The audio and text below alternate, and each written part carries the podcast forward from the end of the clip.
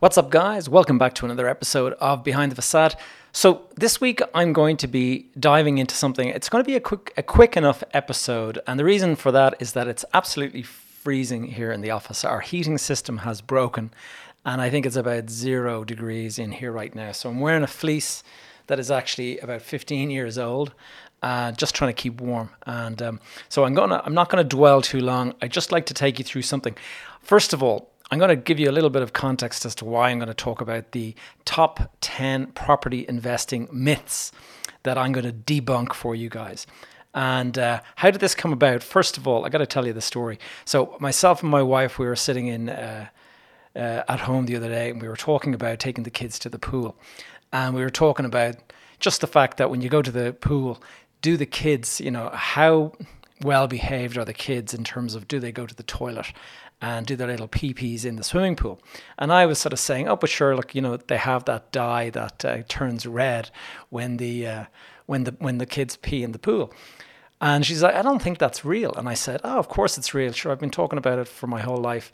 And went online and like the two of us were just in fits of laughter as we discovered that the um, that this is a complete myth and it was created back in the 1950s and here I am, 50 years old, and I'm talking about a myth that I believed to be true for my whole life.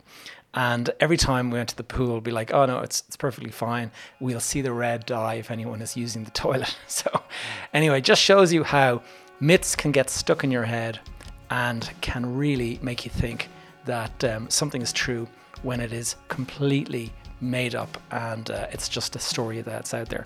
So, without further ado, Today's episode is on the top 10 property investing myths.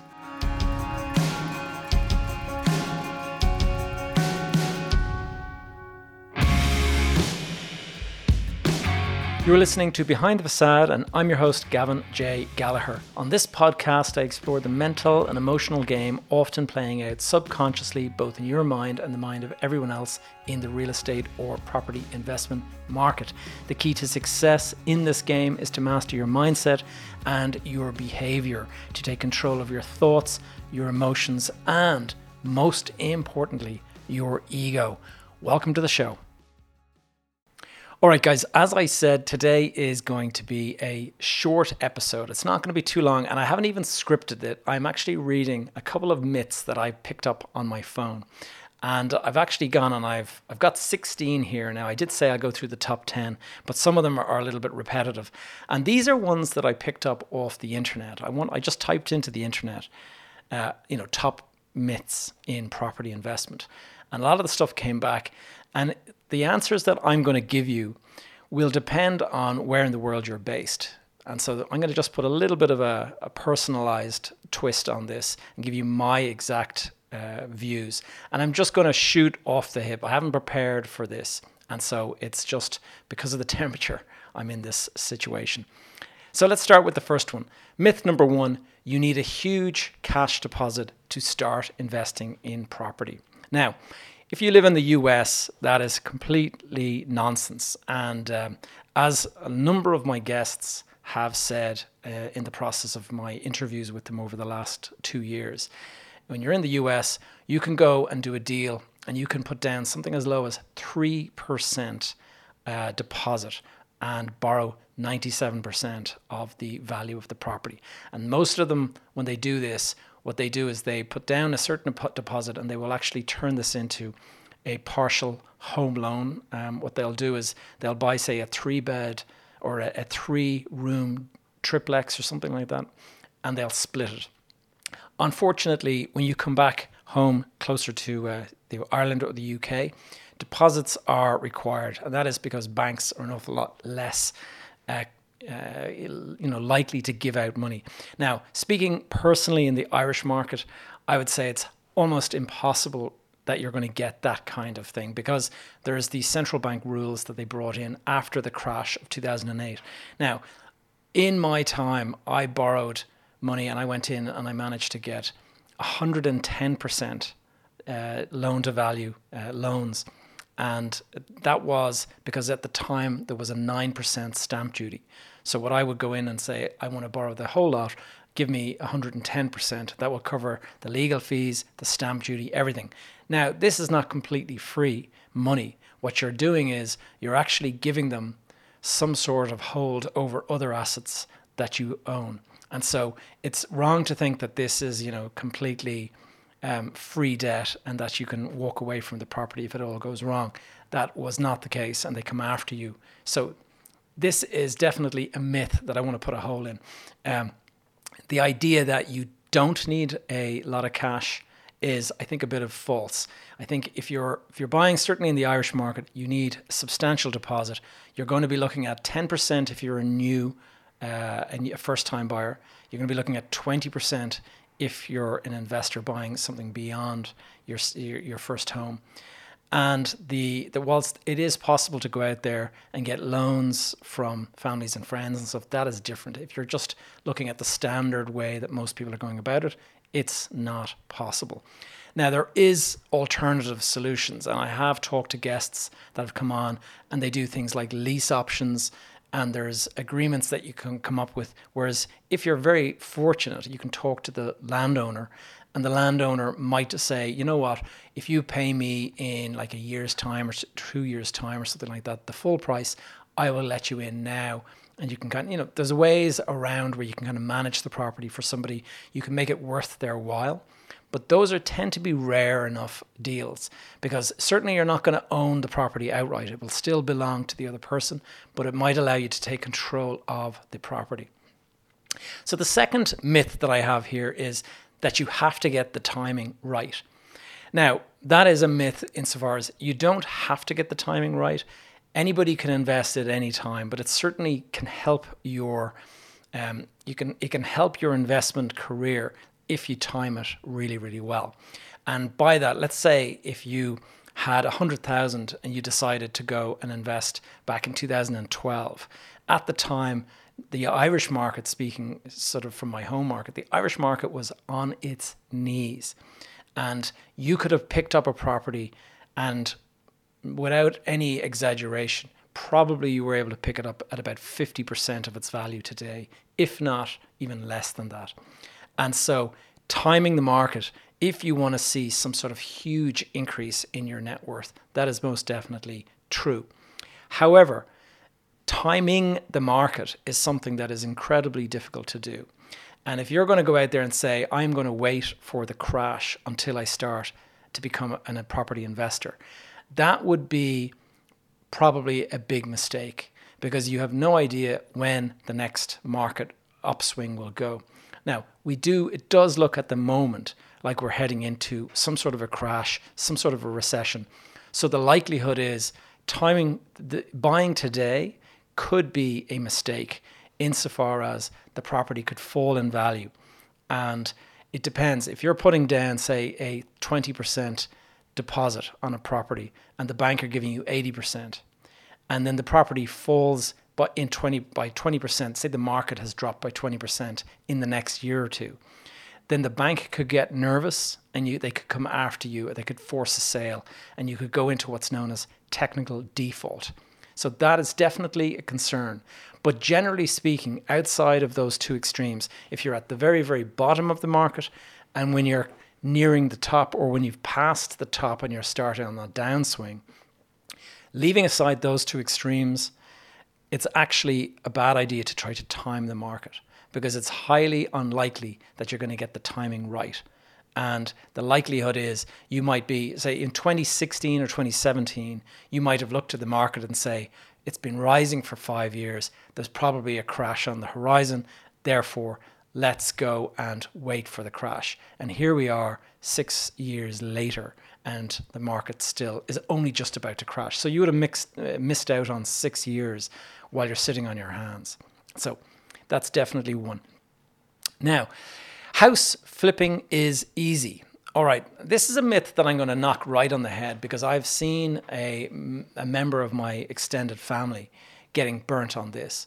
And back in the boom times, house flipping is very easy. And it's very attractive uh, because you can put down a deposit on something, you can go and agree to, you know, on a loan, and if you go and say if you find off-plan opportunities, so if a property comes up for sale, say it's a development, and you see a for sale sign and you're allowed to kind of step in and start committing to purchasing before the thing is actually built and you go and make a reservation by putting down a say a, a booking deposit or put some de- some sort of deposit sometimes in the past at least you were able to um, sign the contract and have an assignable contract so you would be able to sell it on to somebody else in the future if you wanted to so let's say i put down 10% going to go and buy this house. And then if somebody comes along in a year's time when the house is closer to construction and the market has gone up and my house has gone up by 50,000, I could just sell my my place in the line for 50,000 to that person and they step into my contract. That's how it was done before. And the benefit of that was that you're not actually paying stamp duty, you're not doing all of this stuff, and you're just selling the benefit of the fact that you committed early and you had the money to do that. Now, it's been done all over the world. It's been done in places like Dubai. I know a person who put uh, money down in Dubai on apartments that were for sale, and he sold his place in the line for like $40,000, $50,000 a little bit later. So it's definitely an attractive thing. The problem is when the market turns, the, when you put a commitment down on a property, um, you don't know between now and the 12 months or say until it's available or sometimes it's even longer than that but you don't know when that timing uh, whether that timing is going to work for you or not and i have a, uh, a relative we'll say and he put down property and his wife put down money on property the two of them put down uh, deposits on two properties and they were going to do this flip. They were going to sell the position in the line. They were going to get 25 grand each or something like that. And they'd done it multiple times. So they were very enthusiastic about this and it was allowing them to build up a deposit for their own home. And they had no intention of holding on to these properties. It was just in, flip, make 25 grand, put the 25 grand into a deposit account, and they were building up a nice little deposit account towards their home that they wanted to buy. Sure enough, 2008 happened and everything started to look a bit shaky. And I can remember having dinner and this person sort of saying, Hey, Gavin, do you think, um, you know, we, we put the deposit down, myself and the missus put the deposits down, and we're both kind of a little bit nervous now at the market.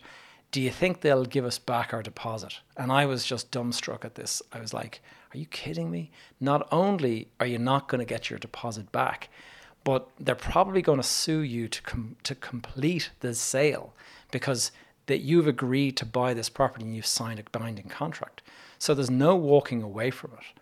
You unless you can find somebody to step into your shoes to take over your contract, there is no walking away from it. And even if you just think, okay, well, I'll just walk away from the deposit, that is not always possible. They will come after you. Now, you may lose, you may be prepared to walk away from your deposit, uh, most people hate the idea because that's hard earned cash. But perhaps if the developer has somebody else that they can sell it to, they'll keep your deposit. But a lot of the times they will go after you to complete the sale. Now, a lot of that stuff was ruled out in 2008 when the crash happened. A lot of people learned their lessons and they prevented that. So you're not allowed to do assignable contracts. All of this kind of stuff was brought in. So I think that is definitely a myth that needs to be bust. It's easy in the good times. It's very, very difficult in the bad times, and you can be stuck and you can't get away from it. And now, in certain markets, house flipping, they have you know contracts that can be cancelled and all this. If I was selling a property and somebody tried to sort of have some sort of get out clause like that, I just wouldn't sign the deal. I would just be, why would I do that? Why would I disadvantage myself for you? It's it's more likely to happen in markets where um, there's an oversupply of housing. So certain, we'll say maybe the US, you'd have people there'd be there'd be neighborhoods where there's just properties falling down and nobody wants them. You can go in and step in and buy for very very cheap, but in an Irish in the Irish context where there's an absolute housing crisis at the moment, no chance. I don't think that would be at all possible. Now, it has one of the myths here is that uh, the first property that you should buy should be your own property before you start investing. Now, that is one that I think is wrong, although it is very typical. the average person will typically save up money for their own deposit on a house before they'll ever think about going. And the the reason is there's this mindset that rent is dead money. And there is the kind of view that if you're paying rent to a landlord, then you're just throwing money down the toilet and that you would be far better off buying the property. And then after you've bought your property, then you can go out and start getting into investment. And a lot of people become accidental landlords insofar as they've done that. And then when they want to move to a larger property, say they got married or had a family or something like that, they decide, let's move to a larger house. And rather than sell their property, their first property, they'll retain it. Now, when you do that, you become an accidental landlord. That's not the same as buying your first home after, or buying a home after you become an investor. And why? And that is because of that mindset around the um, the fact that rent is considered to be dead money.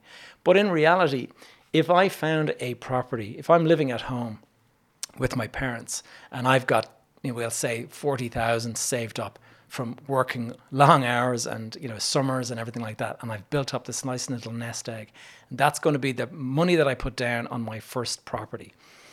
And along, you're looking out there for properties, and you find this sweetheart deal that is too good to be true. And you say, I could buy this house and I could convert it from a three bed into a six bed, and I could turn this 120,000 investment into a 200,000 value. Would you prefer to you know keep on waiting until you buy your own first house or would you go and dive into that particular deal and have the 80,000 uplift because clearly with that 80,000 uplift you could go out you could refinance that property, free up that cash, and it gives you back your deposit. So now you can go out and buy your home. So that's why I do think that that is a myth that needs to be squashed.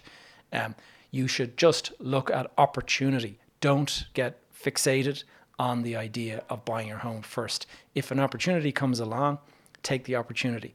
If, on the other hand, um, you you know that what you might actually look at is we, we're talking about HMOs when I talk about converting a, a, a three bed into a six bed and then rent it out bed uh, on a bedroom basis.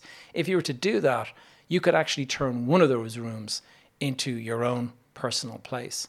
And that would mean that you've moved out of home, you now own this home, but you're actually collecting all this additional rent from people. So that's a way. Obviously, it's easier said than done. And a lot of the the problem is is that when you're young and inexperienced and when you're beginning down this road, you're most likely very nervous and you don't want to risk buying a property, investing in a property for to become a landlord and having to deal with all of this uncertainty that you don't know anything about. Whereas it'd be easier just to buy a property and now you're you own the property and there's not any of these rules and regulations around tenant and landlord and there's not legal agreements that you need to worry about. So, but I think you should just consider the opportunity first before you dive into making sort of solid decisions like that. All right, one of the myths here is that being a landlord is, uh, well, it's funny, there's two myths here that are both contrary to one another. One myth was that being a landlord is very time consuming, and the other was being a landlord is easy. Now, you can tell who wrote these. Uh, I think it was probably an agent who wrote that being a landlord is time consuming because they want to make it as easy as possible for you to jump in and go and buy a property. Being a landlord is easy is uh, one of those myths that I would say needs to be uh, questioned. And that is because it is easy to collect money once you're on top of things. You know, it's passive. There's nothing better than at the end of every month, somebody is paying their rent into your bank account and miraculously you see, bang, there's the money now in my bank account. You didn't have to work for that money, or at least you didn't have to work nine to five for that money.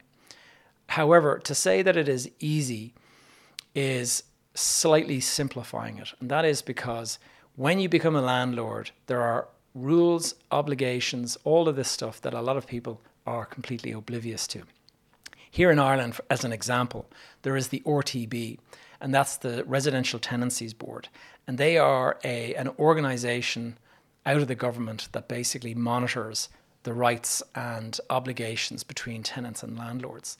And if you fall foul of that, there's fines, there's all sorts of issues that can be brought in. If you want to increase the rent in your house, those guys can actually regulate it. If you want to kick a tenant out of the house because they're to stop paying rent or something, those guys can prevent it. There's all sorts of stuff that you need to be absolutely crystal clear about before you jump in. So, is it easy? If you don't understand that stuff, definitely not easy. If you want though a passive income, it is easy from that perspective, but it's not completely. Um, it's not like you just, you know, give the key over to somebody and that's it. As a landlord, you're responsible for the upkeep of the property, and so if you're going to go and uh, buy a place and say it's a, an older house that's like a fixer upper or something like that, you're going to have the likelihood is you're going to have constant repairs and fixing and little things that have to be done for the tenants over the lifetime of the property. If you buy a brand new property, more likely that there won't be issues because you're going to have that kind of new, the benefit of the new property, any more than buying a new car versus buying an old car. And there's a warranty that goes with the new car. So, another one here this is a myth that you guys will, uh, you know, you already know. House prices always rise. That may look like it um, it is true at the moment, but I've experienced the complete opposite. Back in 2008, we were in the um, in 2008. I looked at I had basically I was in college in 1995, 96. The prices were still going up. I remember I was working for a summer in an architectural firm while I was still a graduate, but I was I took my summer, and I can remember the most expensive house ever bought in Ireland was sold, and it was in Killiney. It was on Sorrento Terrace, and I think the property sold for, um, if I can remember correctly, it was I think 4.5 million or something like that, and I can remember at the time it was an astronomical price, and sure enough, a couple of years later, that property was sold on for like nine million or ten million, and as the market rose and rose and rose, there was people paying 20 and 30 and 40 million for properties in Ireland, some of the bigger, more salubrious homes and salubrious areas.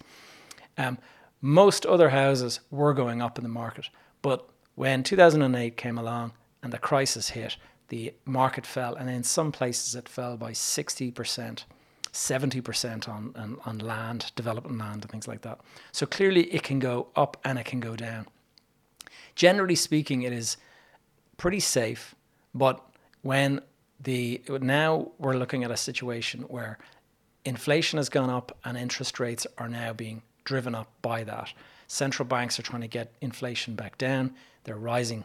They're they're increasing their interest rates, and so affordability is going to definitely put pressure, downward pressure, on the price of houses. So we're going to have to keep an eye on this. And uh, I do think it's quite possible that there could be a fall in prices. But the housing crisis in Ireland is so huge. In, in fact, I think I might have said this last week, but um, just speaking with somebody recently, and he's an agent that is selling property in Dublin and um, selling and renting property. And he said two house sales have fallen recently um, because I think it was tech sector workers that decided that they weren't actually sure how um, sort of guaranteed they were to have a job in a year's time. So they decided to pull out of the deals. So you've got the house sales coming under pressure.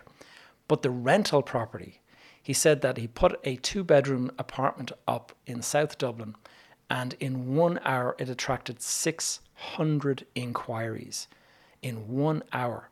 So have a think about that. That is an inquiry every six seconds for an hour. Um, it's it's quite incredible.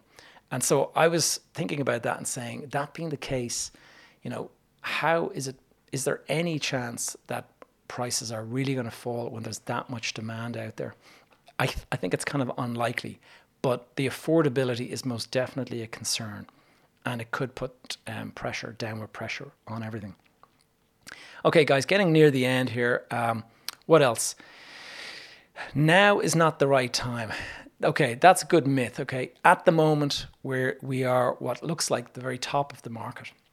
So it could be easy for us to say now is not the right time. And in general, yes, I would say that that is probably correct. But does that mean you should stop looking at the market? No. And that is because bargains come at different times. You've got to understand that motivation is a big, big issue when it comes to selling. If somebody is on is in sort of trouble, financial trouble, whatever it is, they may have a very, very urgent requirement for cash, whatever it might be. Could be an emergency situation. It could be that they're in trouble with the law. It could be any number of things. Like, give you an example. FTX, which we talked about last week, the collapse of the crypto market. There could be plenty of people out there who thought they were very, very wealthy and that they were sitting on hundreds of thousands in profits because they invested in FTX or some cryptocurrency that is now falling in value. And so they put a deposit down on a property and they took a big mortgage and they thought, I can easily afford this. I'm wealthy with crypto. And now all of a sudden, their wealth has evaporated and they have to get out because they've gone and signed up to too much of a mortgage payment or whatever it might be. They don't have the money to cover the purchase of the price uh, of the property.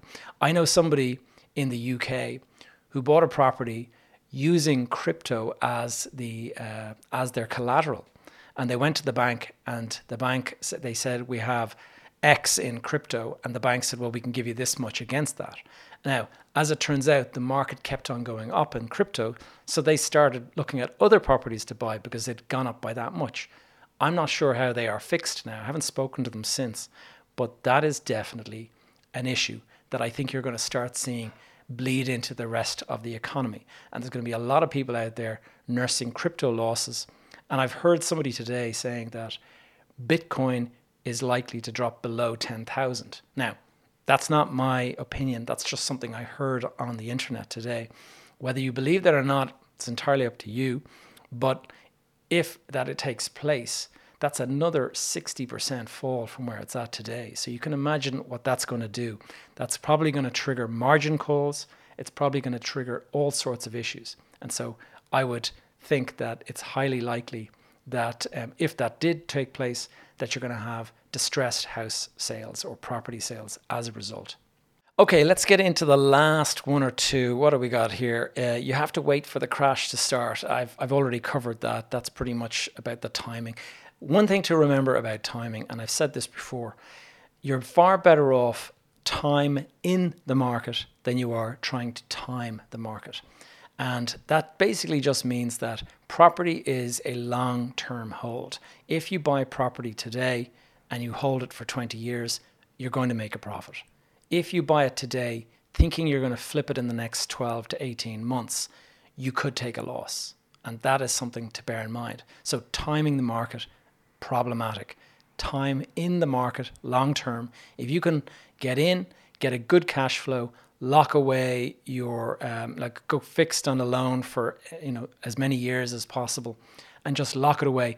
Don't be looking at every penny thinking, oh, I can go and sort of, um, take out uh, you know this amount of extra cash for myself and stuff like that if you can just get conservative about it and just park it and just forget about it that is the long-term way to to build wealth in property if you're you know trading property and things like that that can it can be good for a couple of years but almost always you'll get humbled by some sort of an event that will knock the uh, knock the kind of sentiment out of the market only invest when interest rates are low.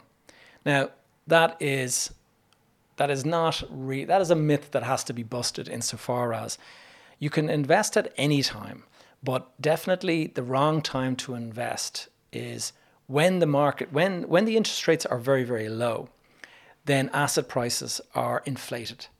And that is what you're seeing now. Interest rates were very very low for a prolonged period of a couple of years. Now, all of a sudden, interest rates are sort of coming back to a more normal amount. And so you're seeing deflation in asset values. So, is it a bad time to go and buy now? No, I don't think so. I think every time that you buy is you have to look at the merits and you have to look at the likely interest rate curve over the next couple of years. If you bought a property at 0% interest rate, well, then the smart person would automatically go, well, clearly we're not going to be stuck at 0% for very, very long. And therefore, you need to sort of say, okay, when it returns to a more realistic level, like 3 or 4%, then what will it look like in terms of the monthly payments? If you bought it at a low interest rate and you locked in, well, that's a great thing. I mean, that was probably a good trade to make, but how long will it be locked in for? If you're locked in for, say, three years, at the end of the three years, you could be waking up to a big, big increase. And so, probably the sensible thing to do if you do have, say, three years locked up, uh, your, your interest rate fixed for three years, you're going to have a surplus of cash that surplus of cash should be turned into a, a, nest egg that either invests in another property or you should be paying down debt. Because what's going to happen is that interest rate is going to reset at the end of the three years, and you're not going to be increasing your uh, your your income level in at the same pace that your um, that your interest rate is going to increase by. So if you're if you've gone from zero percent fixed uh, you know, so you're probably paying two or three percent, and that's going to creep up to maybe six or seven percent at the end of the three years. You could be in for a very, very big increase, and so you want to be in a position that you can make a big payment and pay down some of that debt. And so that would be the sensible thing. Don't think that you've got a couple of years of, you know, easy money and you're going to make you're going to be able to spend this extra.